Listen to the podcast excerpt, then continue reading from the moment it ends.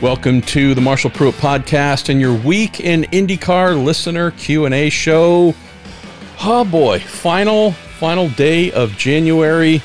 Sun is beginning to set here in a rainy but warm Northern California. Got back from Daytona after 12 days in Florida for the Rolex 24. Late Monday night, took Tuesday off. That was really good and then just had a day here mostly spent on the phone. The things we're going to get into on the show, uh, I'm going to crack open here with the whole Andretti Global, Andretti Racing pitch, desire, and application to join Formula One and F1's, oh my goodness, response. One other item, too, there before we get rolling questions about push to pass, hybridization on the IndyCar front, and a whole bunch of other great things, all assembled by our friend Jerry Sudduth. Gathers all your questions, puts them in a hopefully amusing order. Take hour or less, sometimes over. If you're a longtime listener, you know that was a bit of a lie. Uh, yeah, they tend to be more than an hour, but we'll see if we can keep it to sub one hour here. Also, really big thanks to all of y'all for your questions. Like we are super deep into the off season and nearly 2000 words worth of questions come through according to Jerry. A lot of them super awesome. Quick note to close before roll in a happy little piece for you here hopefully. Uh, Day, it's our listener group. Formed on its own, just really fun and amazing, incredibly diverse group age and every faction of life and humanity is represented. If you'd like to join them, they gather, get together every day, have a dedicated Discord channel, and talk about life, racing, the universe, and everything. Really positive, really fun, often funny group, many of whom have become great friends who gather at the track, go racing together, go to the events as a group. Look at the description here. I have everything you need to know about sending an email to join the group. Met a bunch of y'all last weekend in Daytona, which was fantastic. Did a bit of a public podcast crossover weekend sports car show with my co host Graham Goodwin and I, and then Alexander Rossi and James Hinchcliffe, better known as Off Track with Hinch and Rossi. I'll post that here this week. Hopefully, that was a blast, but just got to meet more amazing Prude folks and also many of y'all who've been in there for years. So if you're looking for a new racing family, check out the description. Join the PrueDay. Just amazing folks. So before we get rolling here with a little bit of stuff to talk about before your questions, time to say a big thank you to our show partners on the Marshall Pruett podcast, starting with Pfaff Technologies, build to print composites manufacturing company. They're specializing in medium to large scale automotive, motorsports, and military applications visit pfafftechnologies.com. P F A F F technologies.com to learn more about their services and how they can benefit your business.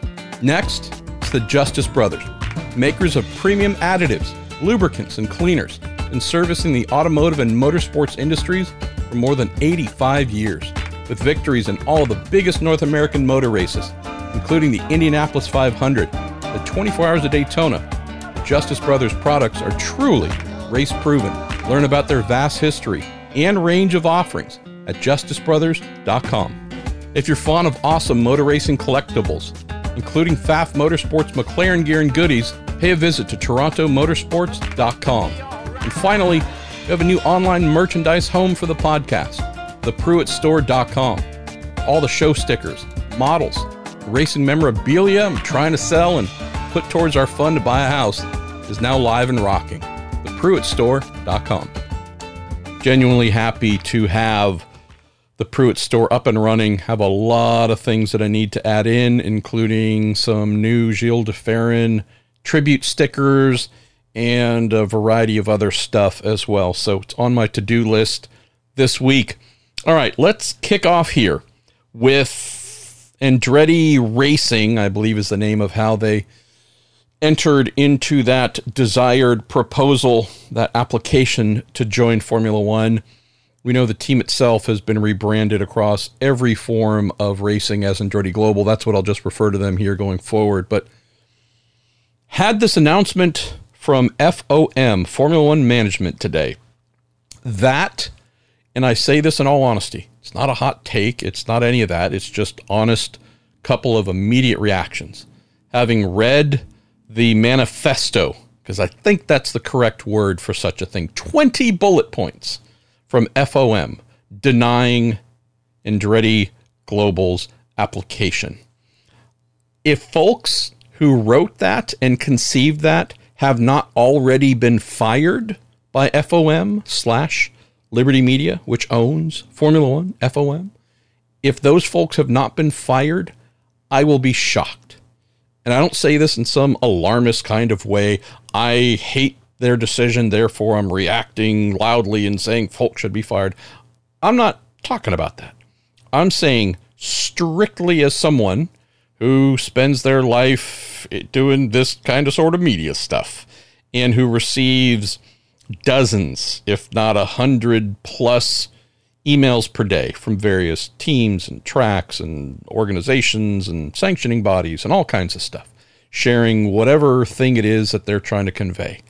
I, like many others uh, who are motor racing reporters, sports reporters, inboxes are flooded with stuff every day.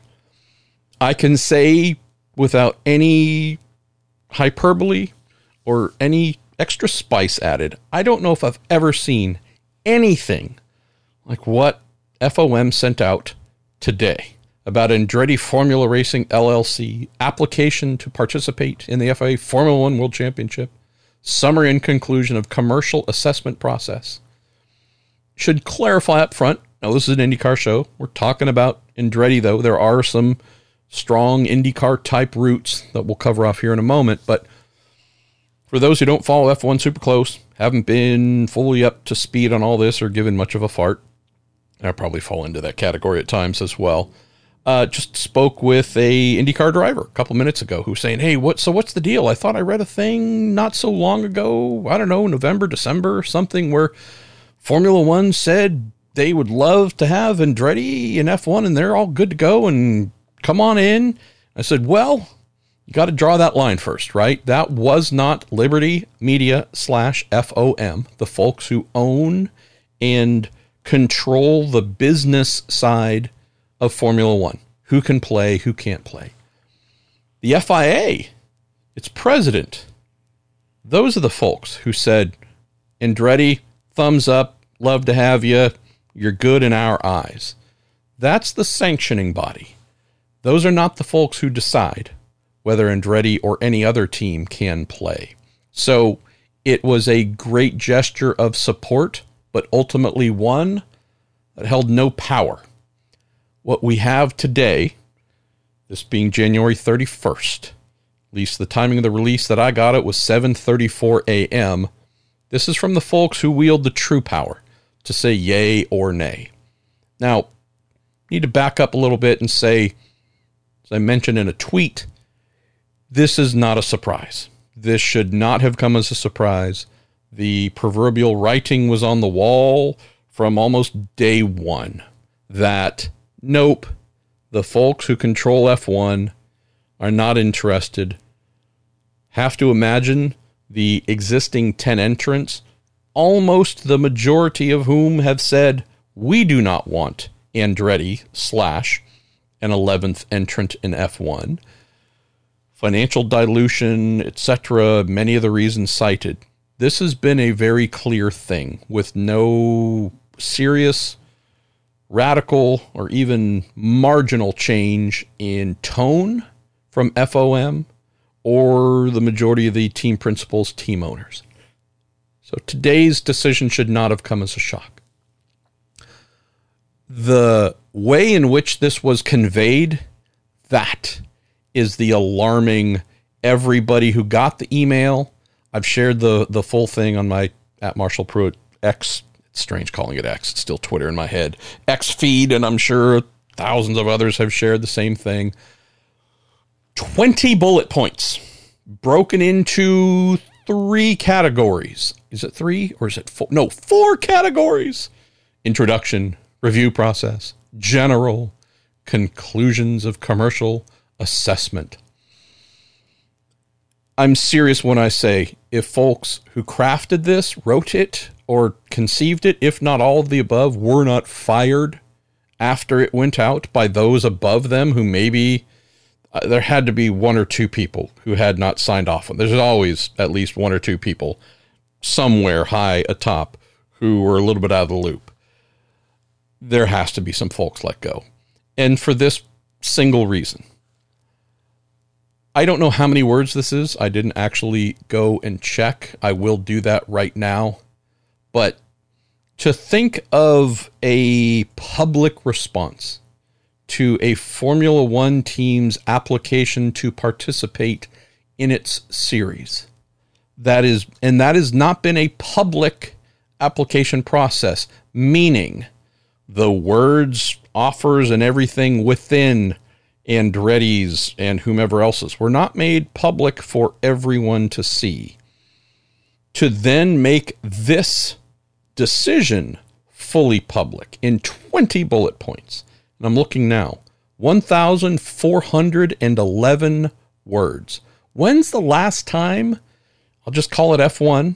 When's the last time Formula One said 1,411 words about anything, especially during the off season? This is bizarre.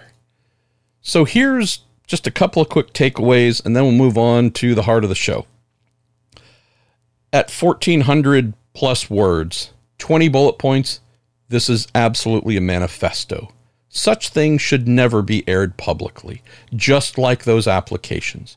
Strange to me, sad to me, that on one end, massive privacy, non disclosure agreements required on the front end, but on the back end, hey, let's take this whole thing crazy public, embarrass the living poop out of it. Michael Andretti, Dan Towriss, Mark Walter, all the, the big names and the, the big financiers behind this. Let's embarrass the living crap out of them publicly. Gotta say, a little bit counter. It's not as if Andretti has been totally clean over the last couple years while trying to get in. They have certainly said some things that are spicy without a doubt, challenged F1. There, there's, right? This hasn't been total angelic everything on Andretti's side all along, no doubt. In this day and age, that seems to often give the green light for someone in reaction to that to go just as hard, if not harder. I just don't see this as being a situation that F1 should grant itself that permission. Be the really classy organization. If you don't like the people applying, if you don't like the tone they've taken, if you don't like the public aspect of how they've done some of this, really used a lot of media, especially in the first six months or so, to try and plead their case and apply pressure to F1. You don't like those things, I fully get it. They've expressed that in their own ways before. But in this final judgment, to have gone this direction, it makes me think so much less of Formula One than I've ever wanted to think. So, the 20 bullet points should have been replaced by a single paragraph. Write it however you want. In general, it should have said something along the lines of after a long and diligent review process, FOM has decided the timing is not correct to grant Andretti's request to participate in Formula One in 2025. Period. We look forward to engaging in ongoing dialogue with Andretti, General Motors, and its Cadillac brand on the topic of forming and fielding an entry, creating a bespoke power unit, and what could be possible in the future for their admission to Formula One. Period. Done. Single paragraph. We reviewed it. It's not right for us right now. We're not saying no to the future. We'd like to keep talking.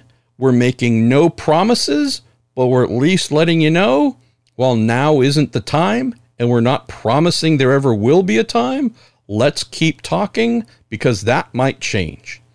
Write that in three to four sentences, send that out. Everybody who reads it says, Yep, that's exactly what I was expecting. And nobody, by and large, is torching F1 right now for the, pardon my verbiage, shitty response. They should be embarrassed. And I'm not just saying this because I like Michael Andretti and the Andretti team and they're American and I'm it, that has nothing to do with any of it. It truly doesn't. This could be about any proposed F1 entrant trying to get in and being denied, at least at this moment. I think of F1 with a very historical mindset, having followed it for the first time starting in 1978. It was a big point of pride in our household. Mario Andretti and what ended up being his Formula One World Championship. My father was all in it was nothing but a huge thing for us. I was, I think, seven years old and whatnot when it was going on, but this was a massive thing in our household. Loved F1 in and around 78, and it has been one of my true passions ever since. I realized that I make a living working in IndyCar, make a living working in IMSA and sports cars, do a little bit of coverage of some other things, but separate from all that, F1 has truly been a giant part of my life since I was a kid, since I was single digit age. So, just sharing all of this, I think about Formula One with a bit of depth and context and decades. This response is unlike anything I have ever thought would come from F1, and certainly something that I think is by no means befitting of their long and proud history. So sad for them. This is also something where coming back to close on the 20 bullet points, you send out that single paragraph statement. You then engage with Andretti and any other of the principals involved and say, Hi, this is what's going out. If you would like to engage on the real and in depth reasons many of them very non complimentary. Here is a quadruple NDA for you to sign. You sign that, and within that agreement, it says if you ever reveal any of these 20 bullet points, you will forever be forbidden from filing an application or having that application accepted to compete in Formula One. If this is a message they truly wanted to convey in a classy way to Andretti, there were better solutions than the one they chose. So sad for them. A couple of other quick things here, too. Came to mind that what say they do keep going, right? Within those, all the different bullet points offered, things talking about, well, if you tried to build your own power unit instead of rebranding an existing one, Cadillac 2028 could be possible farther down the road. Again, they didn't say no, but just in this crazy thing that they wrote, they laid out the possibility for being possibly accepted in the future. I mean, if we're looking at some of the recent plans, last year's signing of Colton Herta to a long and the most lucrative contract we've heard of in IndyCar in decades that was certainly done with an eye or an intent of drafting Colton into Formula One. Realized there's the whole super license thing, and he'd have to earn the points through much stronger championship finishes. Again, I get that it wasn't just a, a straight welcome into F1 if Andretti got that application approved, but I do know that thinking about the rejection today, it did stand out that, boy, if they were to keep trying and keep going, Colton might be 27 or 28 years old as a rookie in F1 if all these things aligned and they got in. If General Motors went forward, if General Motors kept spending, I shouldn't say kept, were to commit giant sums of money to create its own power unit to try and get on the grid in 2028. And if Andretti and Towriss and Walters and such decided to spend, I don't know what the number is. Is it 50 million a year next year and the year after and the year after? More staff, building out, right? Their big giant base, all the technology needed, purchasing of everything, wind tunnel model, chassis, right? Just because they've been told no now doesn't mean that everything stops unless they decide to accept what appears to be reality, which is F1 saying, no, we're, we're really not swayed, nor are we giving you any green light to come in three, four years down the road uh, if you do the things we want you to do. Do they keep burning tons of cash with no promise that they will be allowed in in 2028? That would seem pretty wild to me, y'all. That would seem, frankly, like a giant waste of money. So, what direction do you go? I don't know. But I'd hate to know that with no promise of getting in, if they did the things that F1's telling them they would want them to do, how crazy would it be to learn that they committed to 2025, 26, 27? Just kind of this phantom operation with no promise of being able to race in Formula One, continuing to burn money on the hope they would be accepted. I don't know where they go, but it doesn't seem to make a crazy amount of sense to me to keep burning money, having just been really harshly and publicly rebuked with only the smallest glimmer, as I interpreted it, of hope offered at the end of that manifesto so what do they do? I don't know. I, I they don't want to talk about it. They obviously released a statement rebuking F1's rebuke. They're already involved in NASCAR on the Andretti side, having bought in a bit with Spire.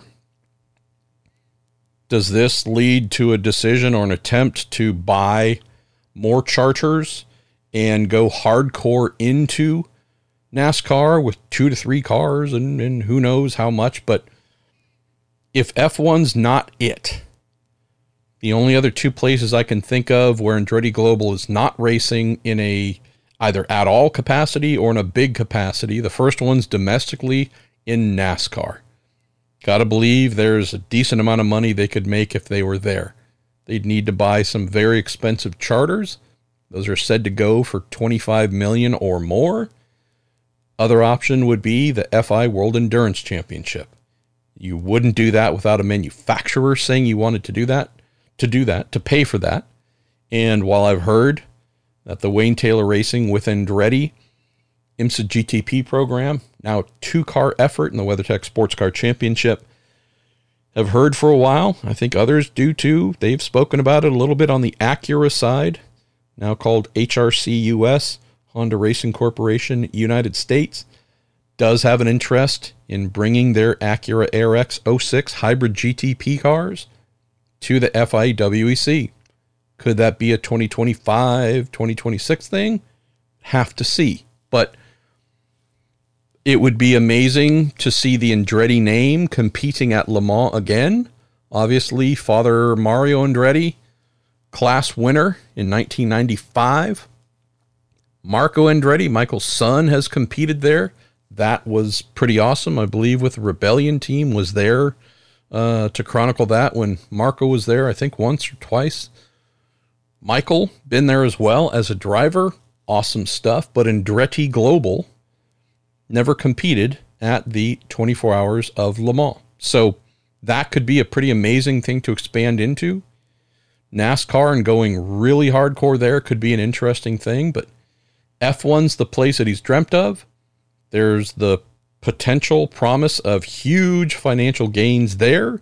That's why folks have invested so heavily in trying to make this happen. Beyond the passion side, there is the this is the biggest form of racing in the world in terms of potential profit output.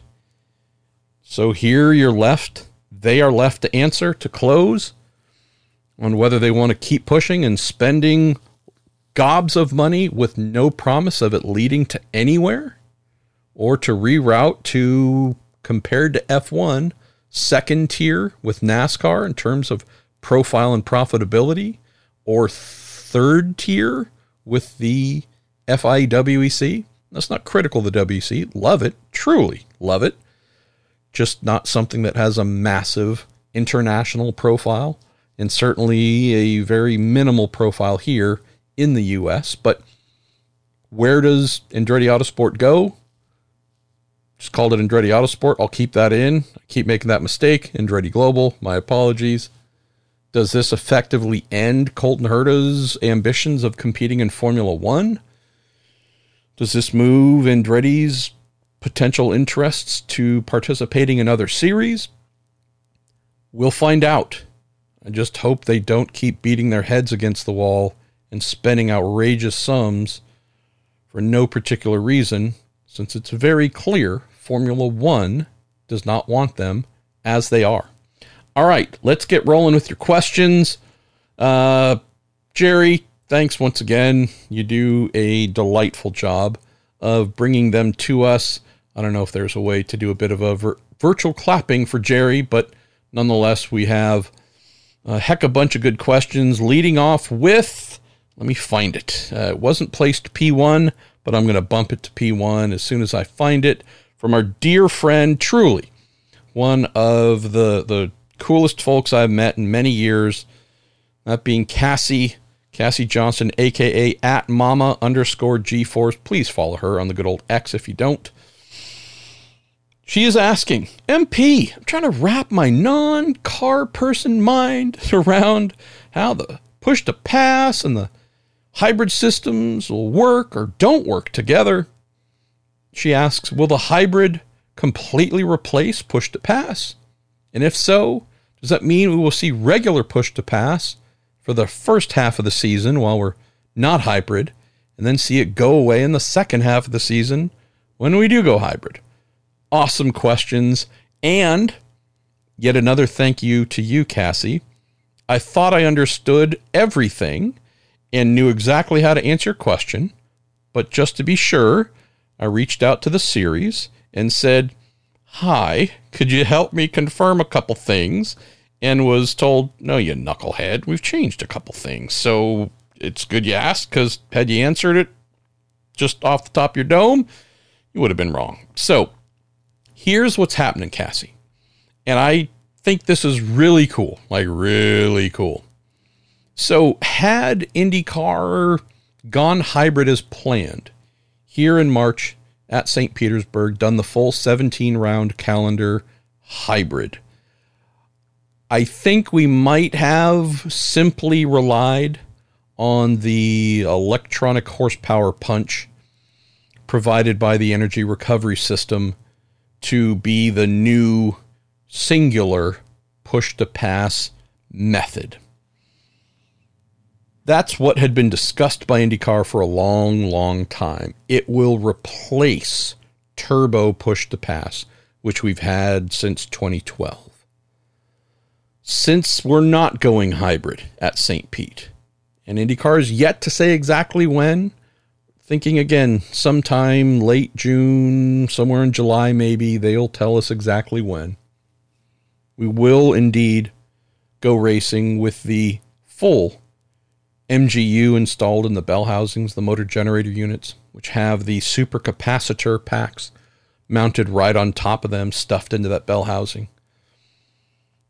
What they're going to do is this we're going to race as usual to start the season with turbocharger provided extra power. That's the push to pass. Press the button. IndyCar says exactly how many seconds per race of push to pass you get. They tailor it based on the length of the event and so on. And it is a command, an electronic command to the turbocharger wastegates, which are electric, to hold and make more power for this specific amount of time, however much time you choose within that 100 seconds, 120 seconds you have total during the race. So it's strictly an electronic command as we've had for the past 12 years or whatever it is of press the button, turbo system is told to make more power, about 40 or so horsepower while it's activated, And then when it's deactivated, goes back to the normal amount of boost on road and street courses. When we get to that undefined point Cassie summertime, when we do go hybrid, we're not switching over strictly to the energy recovery systems, which we think they haven't defined the exact number how much power that's going to contribute when it's raging hard. Thinking right now is 50 to 60 horsepower. Believe it's probably going to end up closer to 60, so I'll just go with that.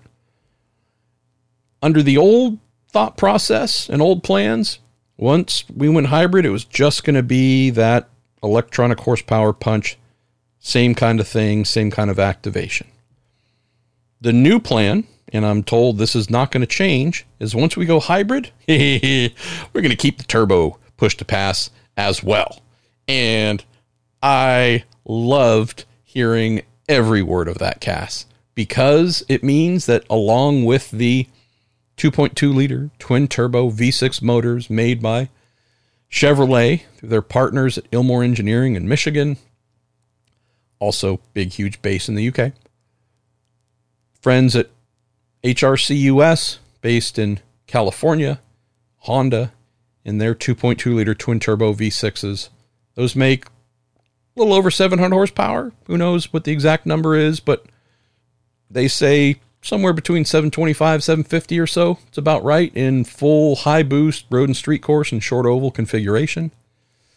That means in select scenarios, once we go hybrid, we will have the ability for drivers to say click extra turbo boost push to pass and boop extra electronic horsepower being fired back to the rear tires through the MGU.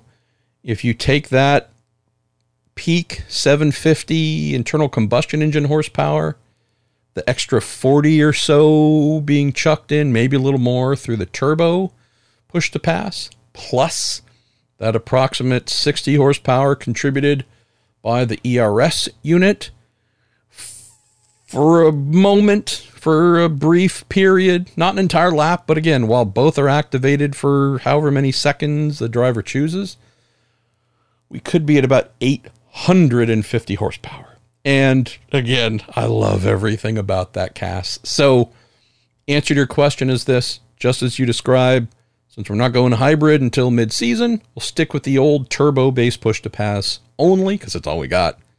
When we do go hybrid, we're going to get the extra electronic horsepower drivers can ask for, and we're going to keep the turbo push to pass and get both.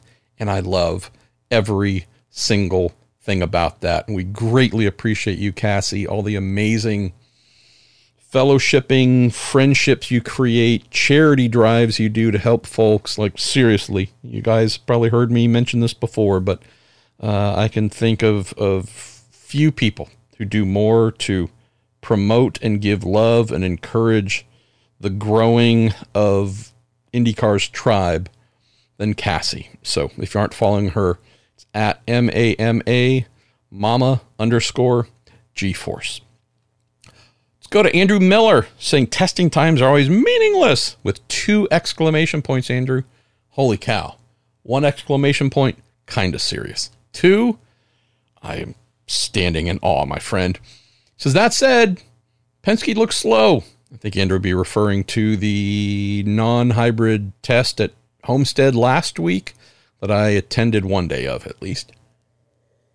He says, discuss. Sorry, I'm drinking a little bit of coffee. Uh, yeah, um, I'm still on East Coast time, and my body's telling me, hey, dummy, go to sleep. Uh, any general agreements on how much different the old DW12 chassis drives with the new parts minus the hybrid amongst the drivers. Um, it's not a big enough weight reduction, Andrew, to where any of them were like, wow, night and day. I can really feel it. The car's heavy enough, tipping the scales at nearly 2,000 pounds and like start the race full fuel trim to where knocking 31 to 35 pounds off of it with the lightweight components for 2024 uh, pre dropping that hybrid in there. Um, it's yeah, when you've got something that is 1900 plus pounds and you take 30 pounds off of it, it's just a crazy tiny, tiny percentage drop. And so, to the drivers that I spoke with, and I asked all of them about this while I was at Homestead, they all said, can't feel it in terms of balance, driving sensation, acceleration, braking, transition, handling, and whatnot. Can't feel it, but you see it in the lap times. So that's where the improvement is really going to be generated. Not in the it feels so much better to drive improvement, but we're hauling less weight. Therefore, lap times will improve because lighter vehicle, definitely going to be faster. Um, Penske did not look crazy fast, indeed. Um, I'll just share this because I didn't have enough time to do any kind of in depth, uh, deep dive with the team and go to every corner and try and break it all down. I was there for like six hours and had a lot to do while there. But they didn't look crazy fast. This is Homestead, right? It, it's a low grip track, not amazing. They were good terms of Team Penske at St. Pete last year for sure, right? Scott McLaughlin challenging Romain Grosjean for the lead, running really strong there. Andretti's were pretty strong on street courses, obviously. Kyle Kirkwood winning at Long Beach and then later at Nashville. Detroit, Ganassi was really quick there. Alex Palou. Um, it's not as if the Penske cars were terrible on low grip street courses, but at least at Homestead, very low grip Roval, they didn't seem to stand out across the three days of non hybrid testing. So you're spot on there the thing I was going to mention that is a thing that I hear and have continued to hear from those who are not using the Honda engines. There's a concern that Honda might be a leg up to start the season. Did they find something during the off season? Again, don't know. Are they showing everything? Not showing everything? Is Chevy showing everything? Chevy is famous for not going crazy in preseason testing with max power. Get to St. Pete, and then usually it's like, ooh, there they are. So a lot of that stuff to consider, Andrew. But just to close, can tell you there's a suspicion outside of the Honda camp that Hondas might have found some heat during the off season. Uh, our pal Jeremiah Marshall, Jack Harvey, putting in two days of testing for Dale Coyne. Been any chatter about Jacker's test? Any chance he locks in his seat for the upcoming year? They love the interview with him.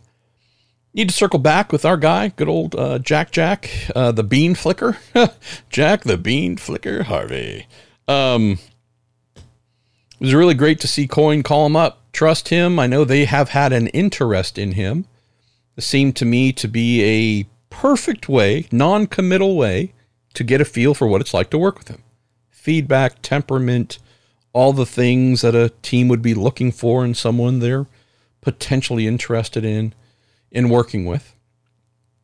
Not sure if and how much Jack has to bring in terms of sponsorship. I do know that he's not that guy, right? He's not a guy with eight million dollars to bring, and therefore he's going to claim the ride with, uh, you know, his bank account. Pretty good guy, good connections. Could he bring a little bit? I'm sure he could. That would certainly be of interest to Coyne. Here's the thing that stood out. So, in the absence of not only a good veteran, fast veteran looking to rebuild his career, and he has a giant bank account to just tip everything in his favor. In the absence of those things, of being shockingly fast and having a huge amount of money to offer, Here's the only thing you can look at that scared me. Jack's obviously in the car on Monday. They had a lot of teething problems. Didn't get in a ton of laps.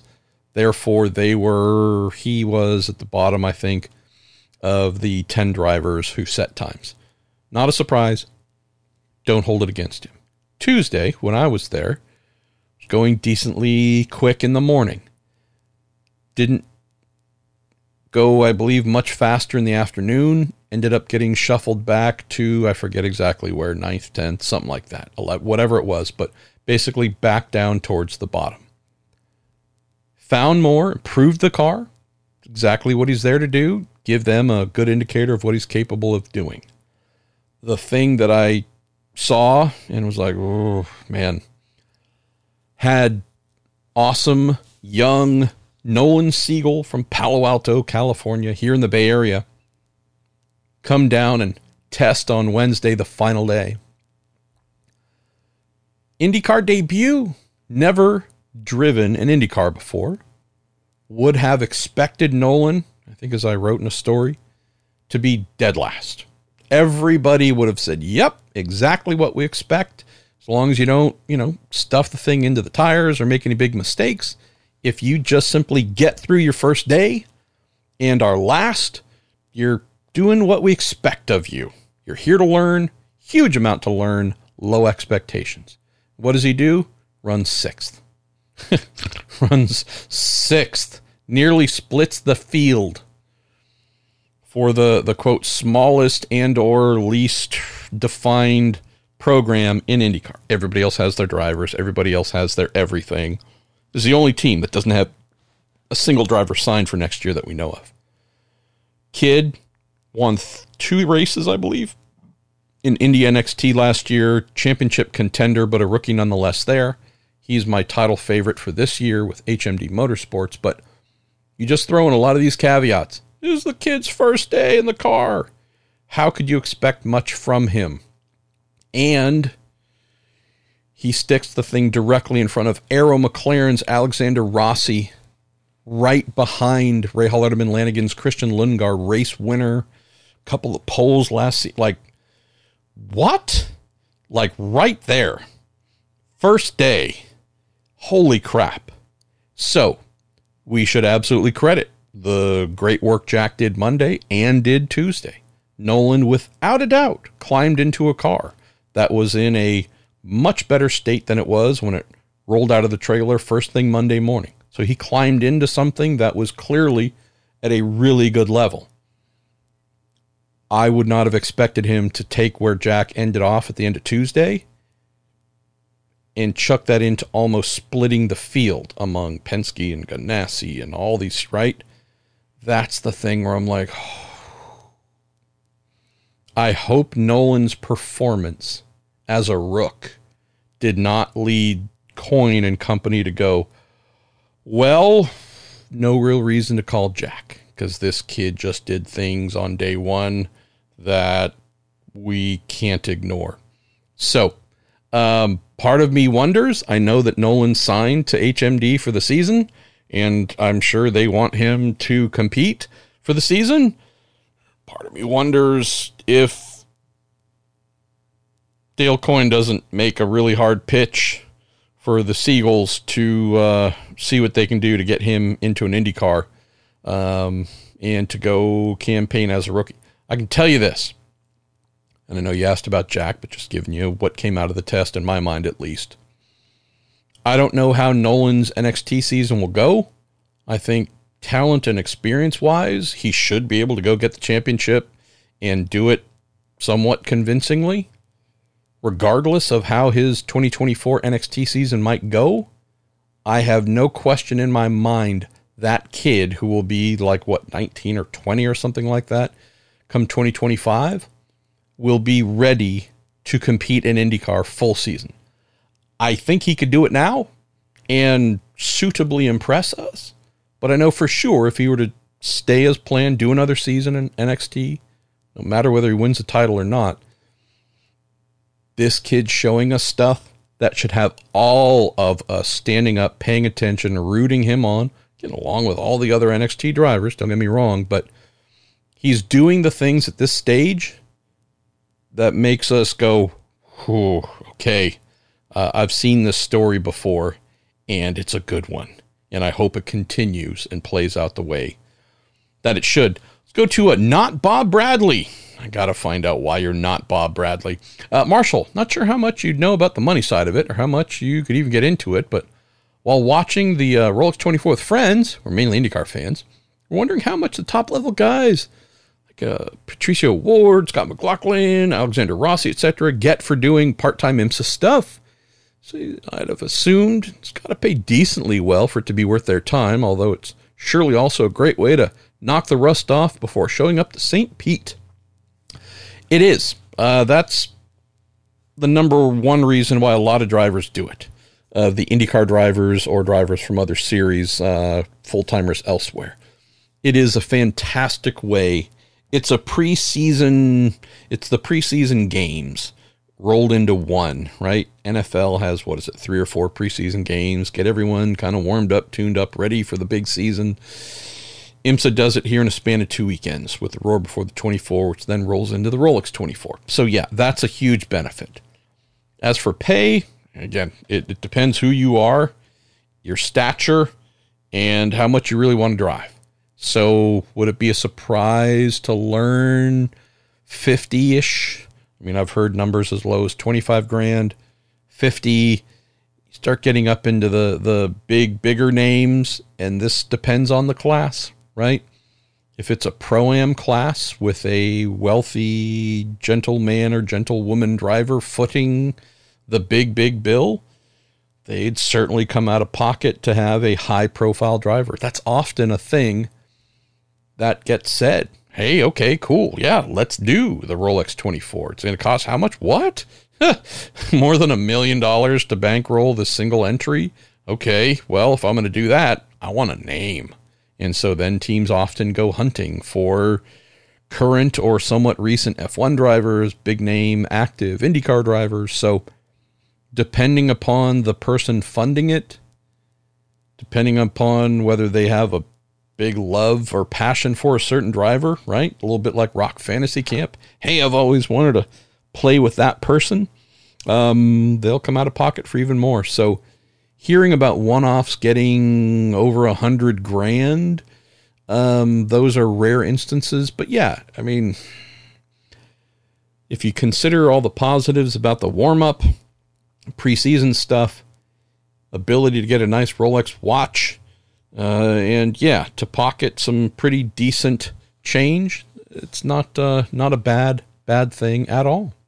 Uh, Dan Rice, you say MP. Hope you and Graham Goodwin had a good time at the Rolex. We did. Uh, was there in around him a ton. We just didn't get a crazy amount of time together, but that's okay. You say, hey, my question relates to the crossover between IndyCar and the Rolex. What makes IndyCar drivers more amenable I love that word, by the way. Full full marks here, Dan Rice, for the word amenable. Uh, more amenable to driving in the Rolex or even other endurance events than other racing series like NASCAR. See, I get there's a bit of crossover with ownership, like McLaren, Penske, Ganassi, RLL, and such. But is it a timing thing, or IndyCar teams being more likely to, uh, or IndyCar teams just more likely to allow their drivers to race in other series? you're spot on about the crossover, right? If we include Meyer Shank Racing through 2023, I think what uh, half of IndyCar's full time team owners are involved in IMSA.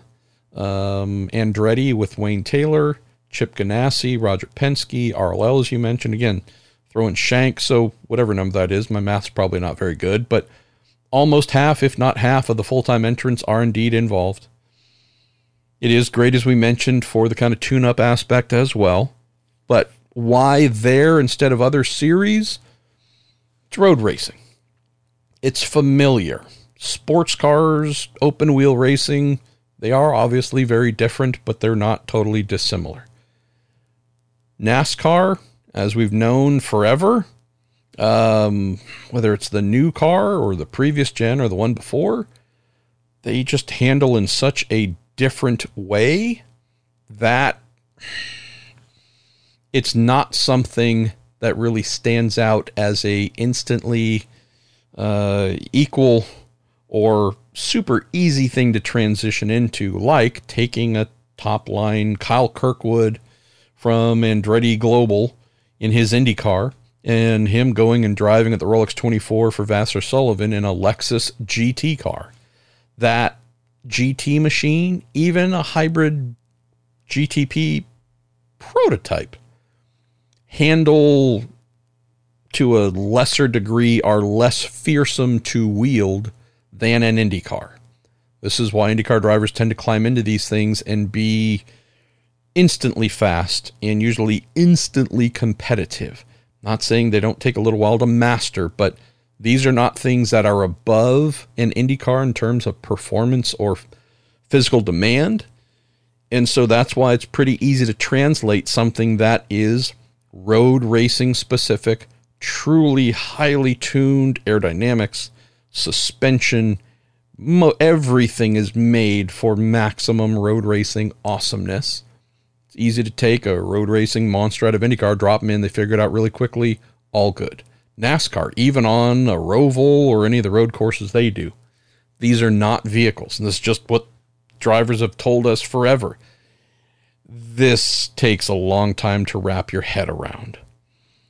Therefore, it's not like, hey, Kirkwood, we're going to parachute you into Watkins Glen. Cool. He's going to go there and get his butt kicked, despite being one of the most talented drivers in the country. It's going to take a while to try and master this very different handling creature. So I think we just look at the thing historically where you go, okay, I realize that, you know, 60s, 70s, even into the 80s, IndyCar stars, Marios and AJs and all kinds of folks, Al Juniors and whatnot, dropping in to do the Daytona 500. Kind of a cool thing, right? Different era car, too. Maybe not as complex uh, a handling thing as they are today, but this is just something where, if you're an IndyCar team owner, it makes way more sense. The sensibilities here, Dan, are the things that an IndyCar team owner goes, oh, yeah, no, go to Rolex, go to the 24. Makes total sense. Heck, you might even be driving for us. And if not, you know, go drive for someone else. Um, we're, we're, we're good with that because it makes you a better driver and a readier driver when our IndyCar season starts. Something like a NASCAR, yeah, a little bit of hesitance there, I know, for some team owners, especially if we're just talking ovals.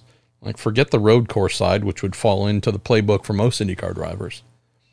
You think about the Daytonas and the Talladegas and the. How's this? At Indianapolis, we do not have the term the big one when it comes to the 500. Not saying we don't have big crashes, you know, once a year or every couple of years, but like it's just not a thing for us if you do not have the big one or the second or the third big one here in a couple weeks at Daytona or Talladega or wherever these big super speedways in NASCAR, it's just accepted as part of what happens. That's the kind of thing where an IndyCar team owner says, Yeah, I'm paying you whatever amount of money to drive for me a full season, appease our sponsors. I don't want to risk losing you because you're pretty much guaranteed to be in an event where they have something called the big one happening. Uh, Mark Graham, you say shortly after last year's Long Beach Grand Prix, there was talk of Kevin Kalkhoven's estate wanting to sell his share of ownership in the Long Beach Grand Prix. Any word of anything coming of that? You know, if I was a smart person, Mark, I would have asked. Uh, Jim Michaelian, president of the Grand Prix Association of Long Beach, uh, stopped in at Daytona. Um, Love Jim. Known him for a long time. G- genuinely love the guy. Came in, uh, commiserated with me, and gave me uh, gave me some hell as well, which I love. Um, said I feel for you for the length of the racer mailbag and having to answer all those questions, many of which are extremely repetitive, and also wanted to give you hell on making the mailbag so dang long. Like, cut it in half. To which I said, Thank you for your commiseration. Um, I hear you on the length. I don't choose the length. I don't select the questions. I answer the questions that are sent to me. But um, I am in agreement with you because having done a few too many 10,000 word or more mailbags over the last month or two, um, yeah, I would love spending less of my life. Yeah, there you go, doing that. So, anyways, uh, great to see Jim. But if I was a smarter monkey, Mark, I would have asked him, hey, by the way, uh, anything going on there? We do know that uh, the other gentle person who owns who owns the other half of the Grand Prix uh, has said not selling, not someone else can buy Kalkhoven's half from the estate. That's great, but I'm not giving up mine. It's not for sale. Uh, it's not changing. There's no power play that's going to happen because I refuse to allow that to happen. So That's probably why it didn't occur to me to ask because it was stated very clearly nothing's happening, whether that is sold or not. Um, Colin Taylor, awesome question here. See, I'm not sure if this has been asked for before, but I'll ask in case it hasn't. For the Rolex 24, the term brake by wire was used a lot during the broadcast. What is that system and how does it differ from what IndyCar uses? I was also kind enough to close with saying best wishes to you, your wife, and the cats. And have the electronic intervention, if that's the way to put it, Colin, uh, of brake pressure. So I swear I've asked this many, many, many times on the IndyCar front, and I've been told it is not a thing that we do not have or will not have brake by wire uh, once we go hybrid. If that has changed, I'm an idiot. But I think the last time I'm like just double checking was like a month ago, maybe month and a half ago, and was told nope. But if we're talking about IMSA, here's what it is. So we have the motor generator unit, the back of the cars, connected in between or connects in between the engine and the transmission. Cars break the MGU, this kind of big pumpkin sized mass of metal that spins, does just that. It is engaged and it's like a giant, pretty heavy flywheel that spins. Where the electricity is generated and then sent to the battery to be stored. And then when the driver, when it's deployed, it gets sent from that battery, that big jolt of juice goes back out through the MGU out to those rear tires, puts that power to ground, get that extra acceleration. Well, when the MGU does that connecting and spinning under braking, you get a huge amount of braking assistance by it. So it engages it really helps braking at the rear of the car. And I guess you could say from a front braking force to comparing to the rear braking force, when the MGU is engaged in harvesting, it really shifts a ton of braking force to the back of the car.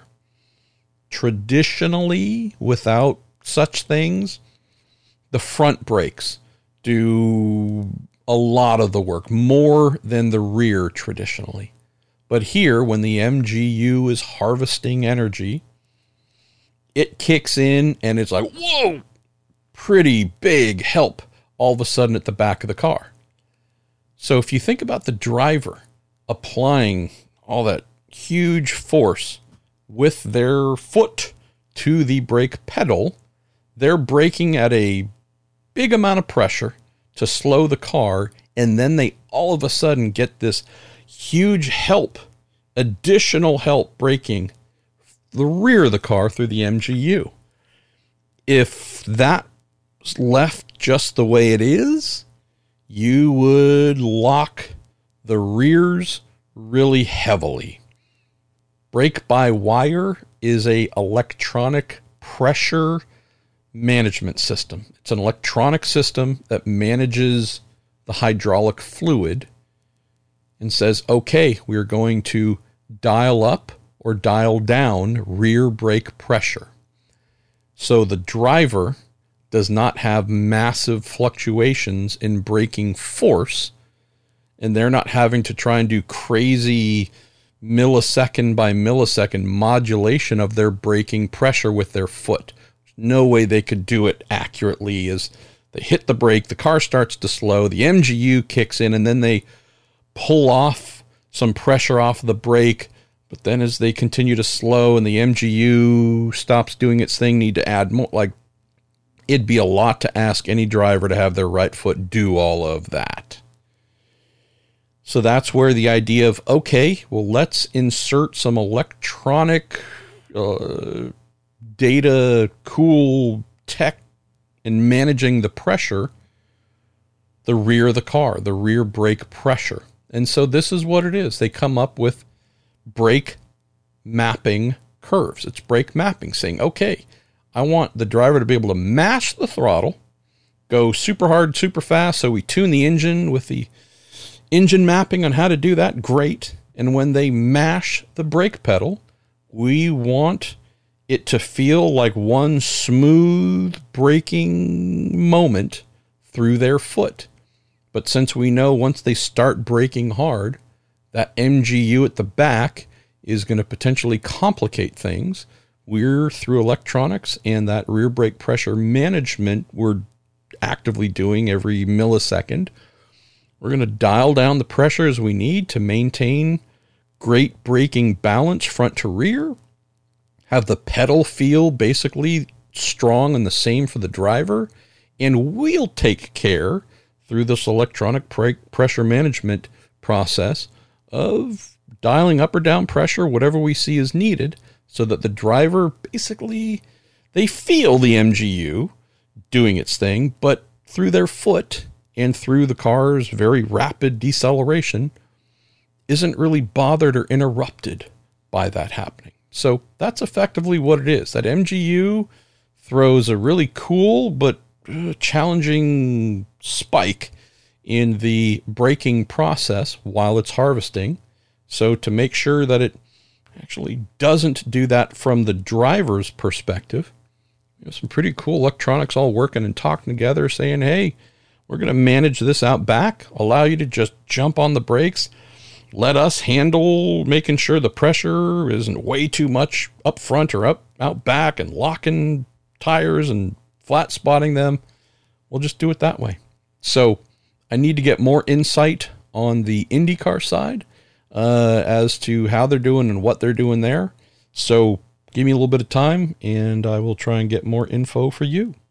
Uh, Brian Tiernan, say MP any word yet on the direction IndyCar is going to go with energy harvesting will be automatically done. Drivers be using a manual paddle. Uh, you say you'd personally love to see it more in the driver's hands. Uh, there's going to be a lot of options. This is yet another thing that IndyCar I know has a really good feel for what the answer is going to be, but a final answer, um, hopefully have that for you here in a story very very soon. Uh, at Swinglish-ish. MP with Andretti contracting to a three car team. Have you heard what's happening to the crew members on what's now the former Devlin DeFrancesco car? They're they moving to elsewhere in the organization? Are they leaving? What are they doing? Uh, you say, wondering what typically takes place when teams restructure. Uh, I mean, I'd just say the, the biggest place to look. We have Wayne Taylor Racing with Andretti expanding from one Acura RX06 GTP car full time in IMSA to two. It's a team that needs a lot of people for each car, so that's one place to look for sure. Um, this is a team that does not lack places for people to go. So I haven't gotten an answer yet on exactly how many people have left, but from what I had heard anecdotally, folks who are on that third car are certainly not going to be lacking for employment opportunities within.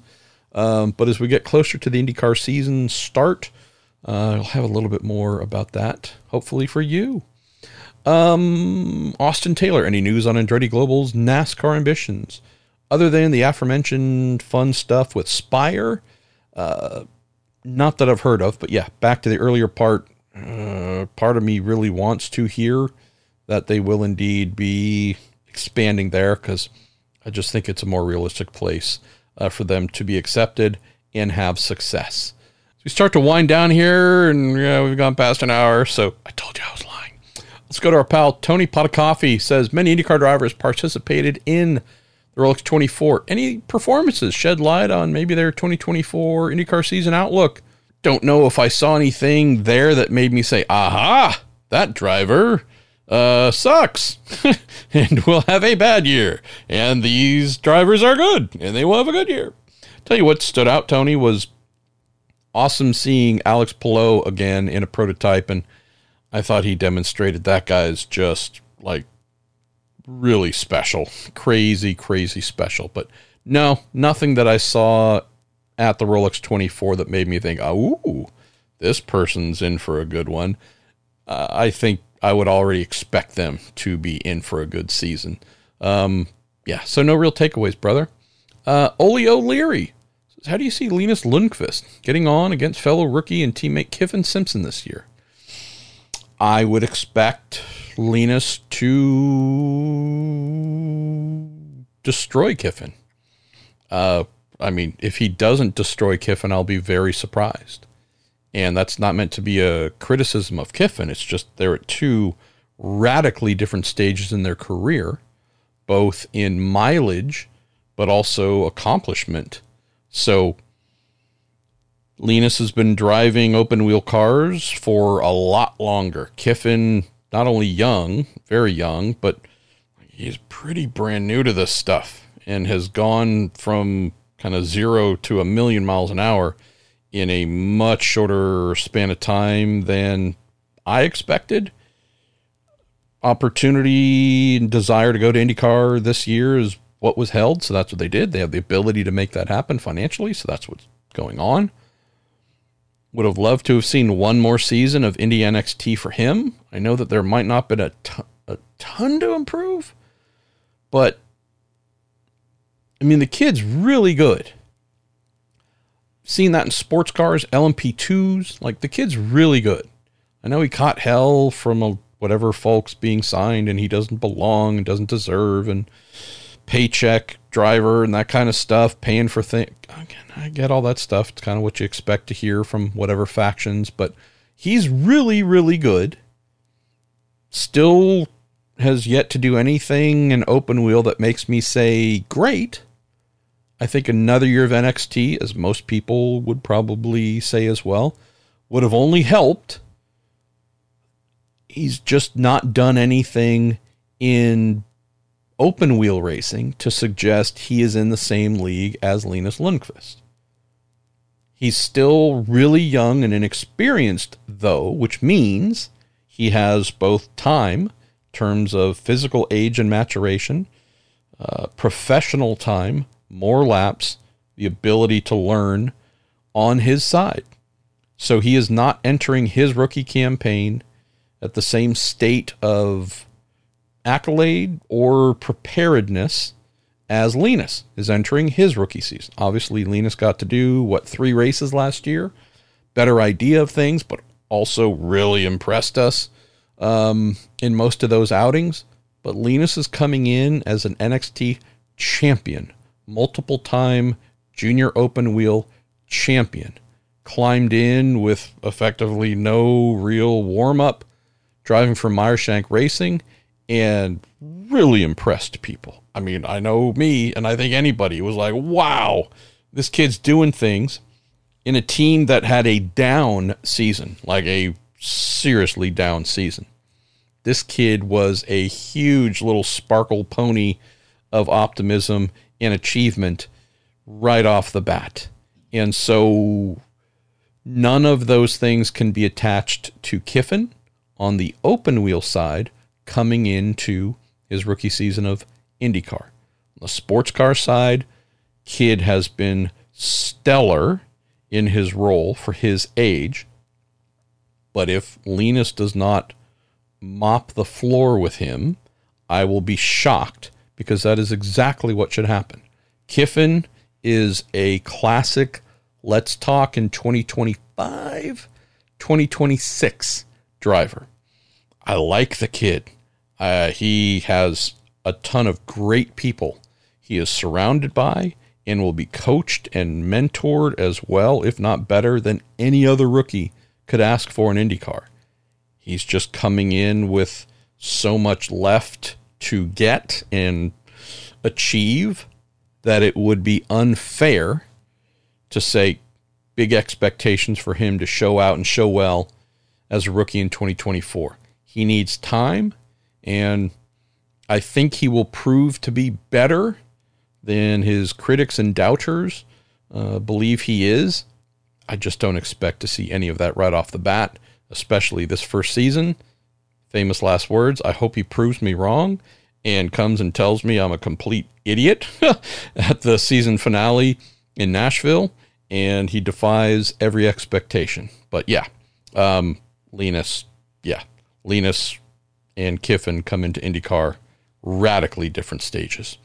Uh, Ken Anderson, having seen the recent offer to members of IndyCar Nation, and I think that was like the super executive triple premier level there, Ken of IndyCar Nation, for a 75% discount, $500 tickets for the Thermal Club million dollar uh, All Star Race prize thing, which go for uh, two grand. So it was limited to the first 100 sold.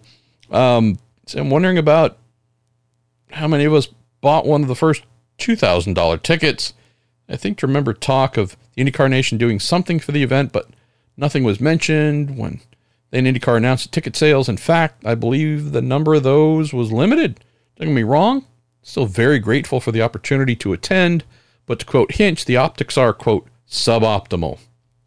I had that thought as well, Ken, of like, I realized that you had to be the super triple platinum elite level of IndyCar Nation fan club member to be offered one of those hundred tickets at 500 bucks a piece. But just tell you that if I had bought a ticket to something for two grand and you told me it was being offered somewhere else for 500, like if it was 1500, I'd still be a little grumpy, but I'd at least go, okay, uh, 500 off of what I paid is a pretty big number, but at least it's not crazy.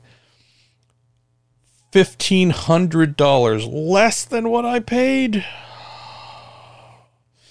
I was with some friends when that landed in my inbox, and uh, I can tell you some of them may or may not have been involved in IndyCar running things and that kind of stuff in some degree within the paddock, and they their jaws dropped at like what?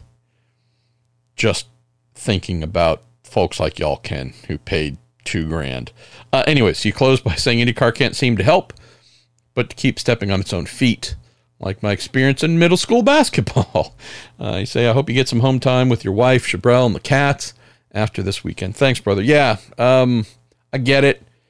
You know, you want to think of incentives for being a part of a, a really cool, very dedicated fan club. I get that, but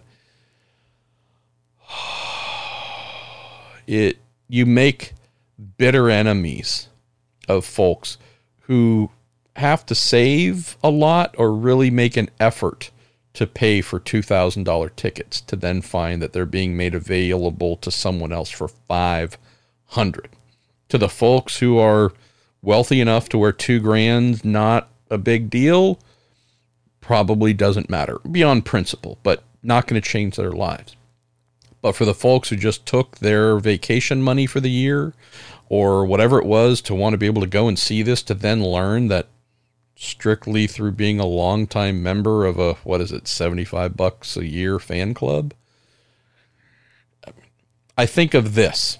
What about the indycar fan that started following the series in 2021 or 2022 who through the inability to be a longtime super veteran elite IndyCar Nation member just because they haven't known about it for very maybe they're 20 years old or who knows. They just haven't had the opportunity to build up that long tenure. And yet, in order to go, they would have to pay two grand and just don't have the ability to build that kind of elite level membership. Like it's those things where you go, I get it, but man, to Ken's point, you said stepping on its own feet in describing this and talking about this with some very influential people in the Daytona paddock from IndyCar paddock. They were not talking about stepping on feet. They were talking about stopping, stepping on other appendages. So I get it, but come on, man. Uh, Derek Bartashek, MP, Congrats. In an alternate universe, Roger Penske calls you up and says, I need you to run IndyCar. That universe doesn't exist. Derek, I love you though. It's so hilarious. Uh, I keep waiting for this universe uh, to get a call from Roger saying, you need to run away from IndyCar. Don't ever cover this again. Uh, also, he says he's willing to throw a little more money at it for the right ideas. He says, with you at the helm, we're getting really silly. What changes and new things would you implement in this alternate universe to make IndyCar in the calendar the best it can be? So I don't know if I would throw anything at it, Derek, that hasn't already been mentioned. Good Lord. Something, even if it has to be paid for, some sort of connection with a major streamer. Gosh, that would be massively influential. Uh, we know that for sure. IndyCar has been investing more money for, I don't know, about a decade now in its digital strategy and platforms and all that. It is really and truly the place where you're going to connect with more people. It's not more TV advertising necessarily, it's just connecting with people where they are, letting them know you exist. IMS Productions TV side of things, being able to create and really deploy them in a much bigger capacity through digital video plans, social media programs. It's a thing that works for sure. There are some, and I I say this in all honesty. I credit her, Katie, and whomever else when I see on the IndyCar digital side, they have done some phenomenal work with what they have available to them. But this is just an area where more growth, more, more is only going to help. IndyCar's drivers never get the respect they're due for being some of the greatest in the world. Might have gone on a rant last week. No, I did it in the mailbag about I get trying to do the funny, cutesy TikTok things and whatever little challenges and right make folks like and laugh and go, gee, maybe then they'll love IndyCar. I get it. Totally get it. Every series is do every sport, everything is doing it. I get it. That's the trying to keep up with everyone else type thing. But at some point in time, I also want our drivers to be revered as amazing, as as legends, modern living legends for the better ones. I don't know if we do a fantastic job of mythologizing them. I think it's just all about cheap TikTok laughter. And you go, okay, cool, but let's balance that out a little bit. Calendar wise, I know folks, myself included, want more ovals. Yes, for sure. Fair amount of folks say they're sick and tired of street races, got too much, we want less. I hear you, but there's no better way to create new fan bases than to go to city streets, downtowns where people live to draw interest for sure. Again, I don't know if I have any crazy big, oh, do this one thing and it's going to change IndyCar's entire complexion. It's just a lot of the things that we know work and will make sense to grow the series. Um, we don't have to get into new car, new this, new that in depth. Know for sure the idea of going to a spec engine, which not super love the idea. Nobody that I know of loves that, the spirit of that. But the ability to do that and allow more manufacturers to come in, lease those motors without having to make their own, put their names on them, commit to IndyCar. You're going to have a huge financial savings of not having to make your own motors. You can lease or buy or whatever it is, whatever they decide, through a single source supplier.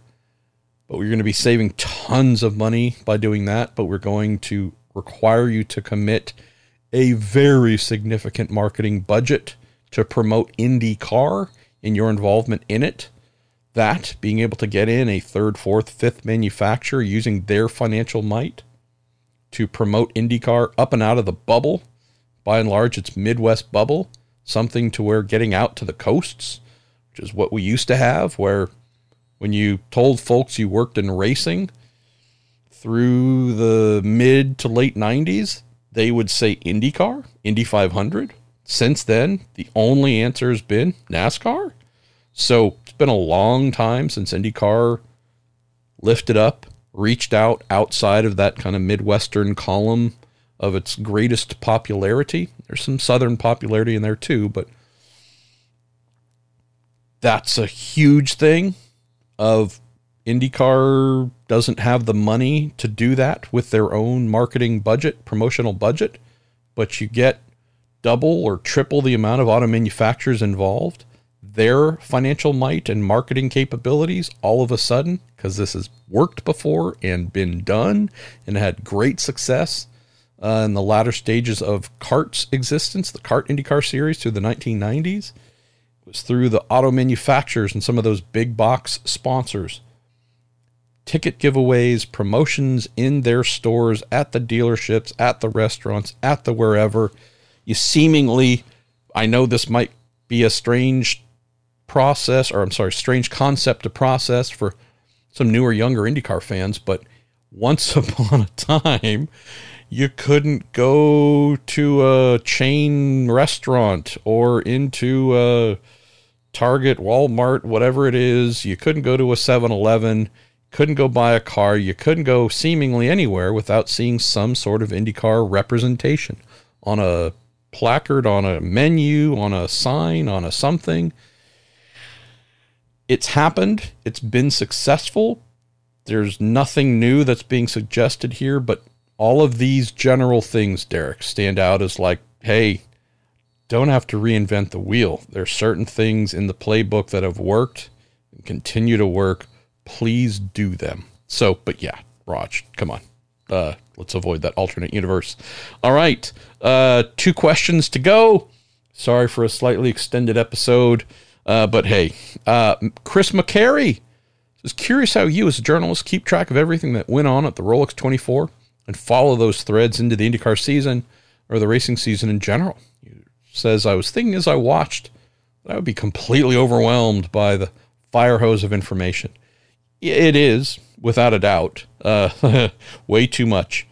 And so, as things develop that are of interest in the race, Chris, you reach out and ask, right? It's usually PR reps. Often, especially these days, the, the finer PR reps become really good at keeping the media plugged in. One example, I had one manufacturer rep, veteran, right? Super veteran. Uh, he is and has been awesome for a long, long time. Ryan Smith is his name. Uh, this is a practice. Been going on for a couple years now, not a crazy amount of time, but uh, went around to all the you know the major media that he knows are there covering and said, "Hey, creating a WhatsApp group for the event for the race." And as developments happen, if you want, I can add your name to that. And whether it's, hey, we pitted on this lap and this driver got out and this one got in and whatever, or hey, car's having a problem, we're taking it to the garage to look, hey, we found this was the pro, whatever it is. Add you to that event only WhatsApp group, and there you go.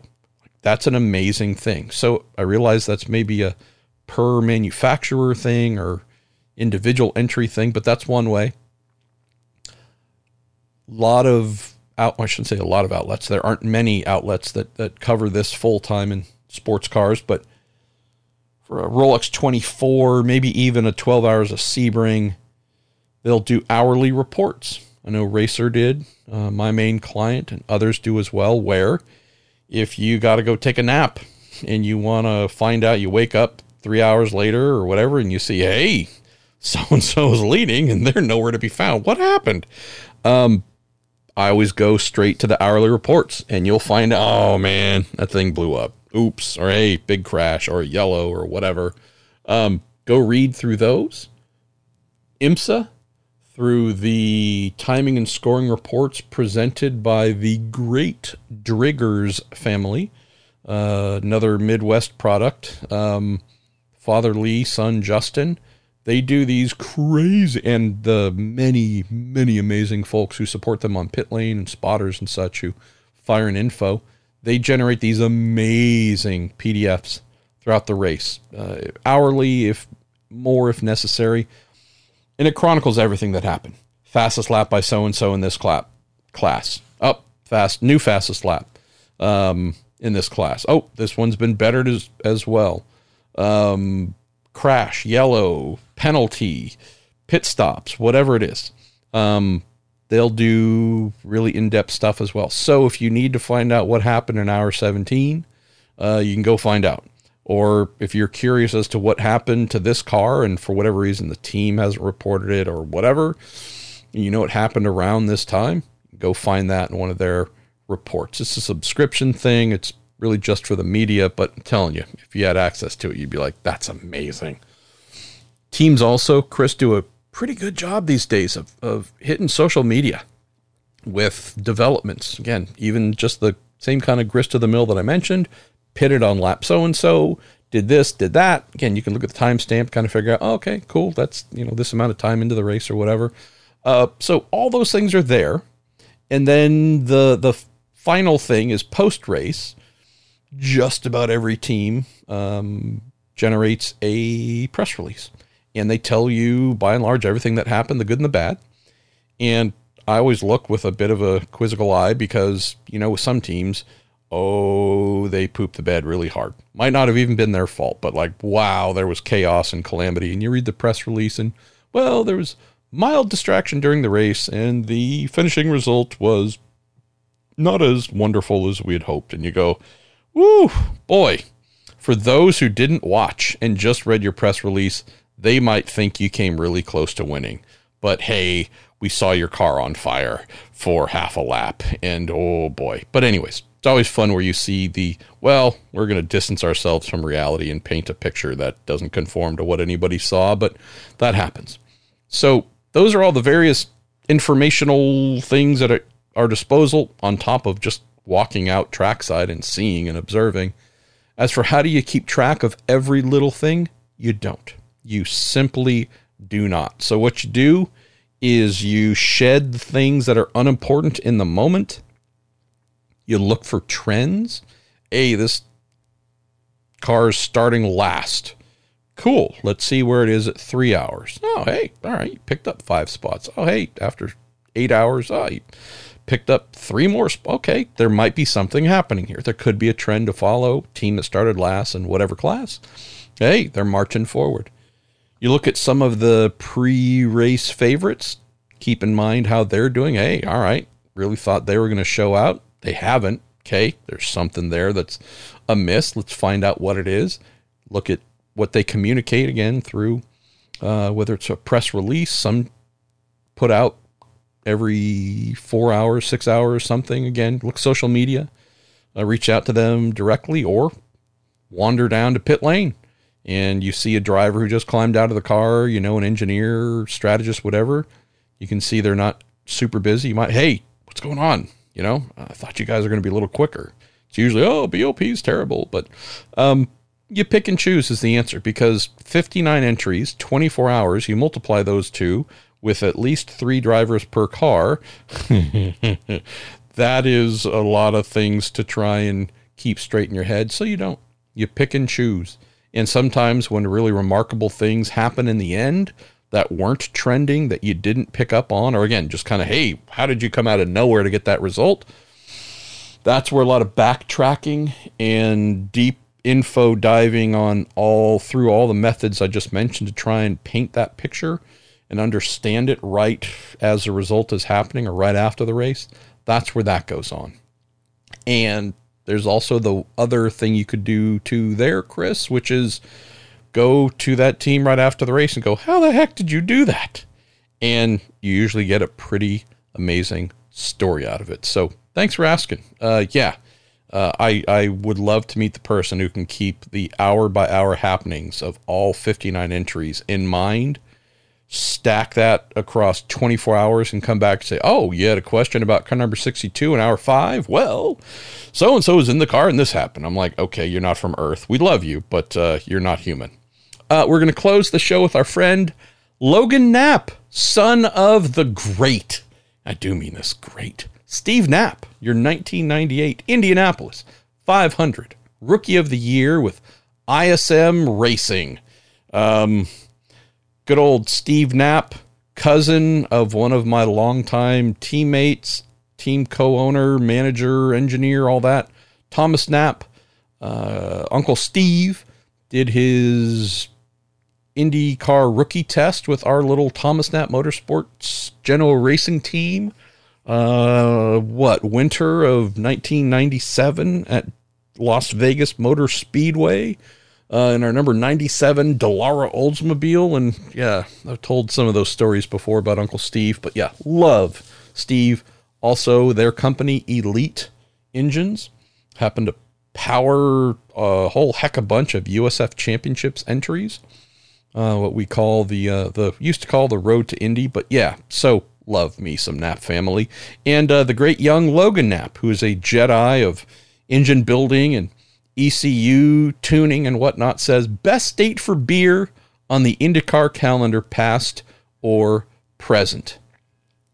It's a really easy answer, Logan, and uh, I know it, it's an answer that'll just sing to your little Midwestern heart. That would be Wisconsin. So I'm not saying the best beers all come from Wisconsin, but some of the amazing PrueDay members, primarily Steve Bonick, attends Road America and brings some of the greatest beers that he gathers from Michigan or wherever else. And we rejoice in them. And he introduced me to what became my new favorite beer. Super limited supply, brewed for limited time. You're not going to find it pretty much anywhere for the most part. That being Wizard Burial Grounds. And he introduced that to me in 2022 at Road America and I cracked it open and poured half of it into a cup, gave it to uh, the great Johnny Ewert from Road America, their head of communications, being a hearty man and a lover of beers. And for y'all who don't know, uh, I don't drink a lot of beer, so I frequency wise, one a week would be a lot, but I savor them and when I do have them, it is something that I can't see through. Uh, thick Belgian type beers, double, triple Belgian, like that's my, that's me. That's my zhush, as my wife would say. Uh, Steve introduced me to Wizard Burial Ground, falling into that category of a beer you certainly can't see through. Uh, and exactly what I turned out to love more than anything. And so I didn't know that at the time, but I looked at the can and said, clearly this is from heaven, and went over to my friend John and poured half of that beer into a cup. And he and I toasted and drank it for the first time and looked at each other, and we were speaking in tongues. Uh, phenomenal. And so, Steve, because he's amazing, and now more of y'all, which is crazy. Ryan Caminiti, for example, brought a couple beers uh, for me at Daytona. Jack Kelly, who flew in from Ireland and brought them with him, brought three beers, brews that he loves, local special craft beers that all fell into the beers you can't see through category of dark and rich and amazing. Um, my friend Alex Nunez brought a couple. Like I'm sitting there going, I went from zero to nine beers at Daytona within a span of like two days and it was a little bit later in the event. So I'm like, I don't know what to do here because these things are all like 10% alcohol, if not more. I'm going to be drunk for the rest of the event if I drink all these right now. So luckily, I shared some with my friends from Coforce who we do the videos with. But I love y'all. the amount of beer you bring me is crazy. Like, um, yeah, I, I would need to turn my race events into really, really committed alcohol consumption events more than anything. So, yeah, I don't know what I'm going to do there. But Logan, it's Wisconsin for sure. Um, great beers there, great beers brought in from nearby. And I just have a, a dumb smile on my face. And I still have some that were given to me here. What was that? More than six months ago at Road America uh, by Steve and company. And yeah, um, enjoy those very slowly and progressively because that's what they deserve. All right, y'all. So thanks for listening to my one hour podcast. And you forget about that other 30 minutes here into the show because, uh, yeah, me not good at telling time. Appreciate y'all. Great questions, fun questions.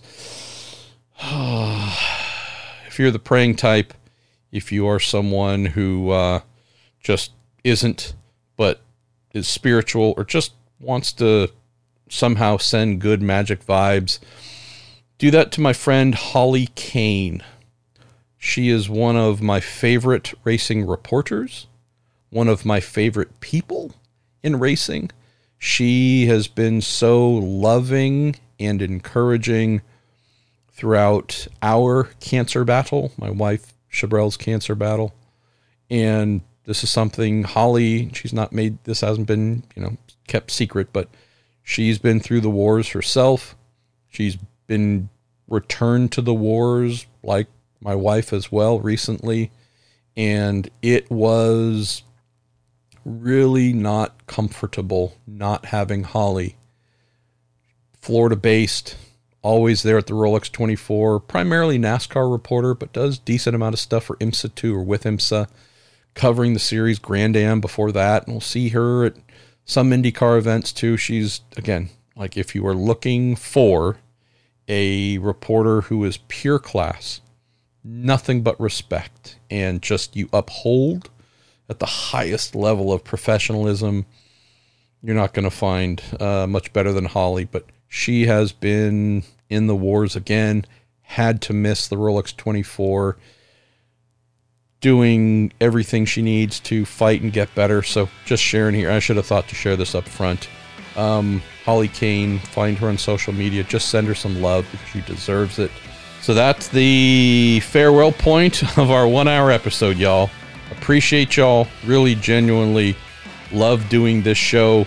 Everything you send in and the growing family that surrounds it. We'll speak to y'all here very soon.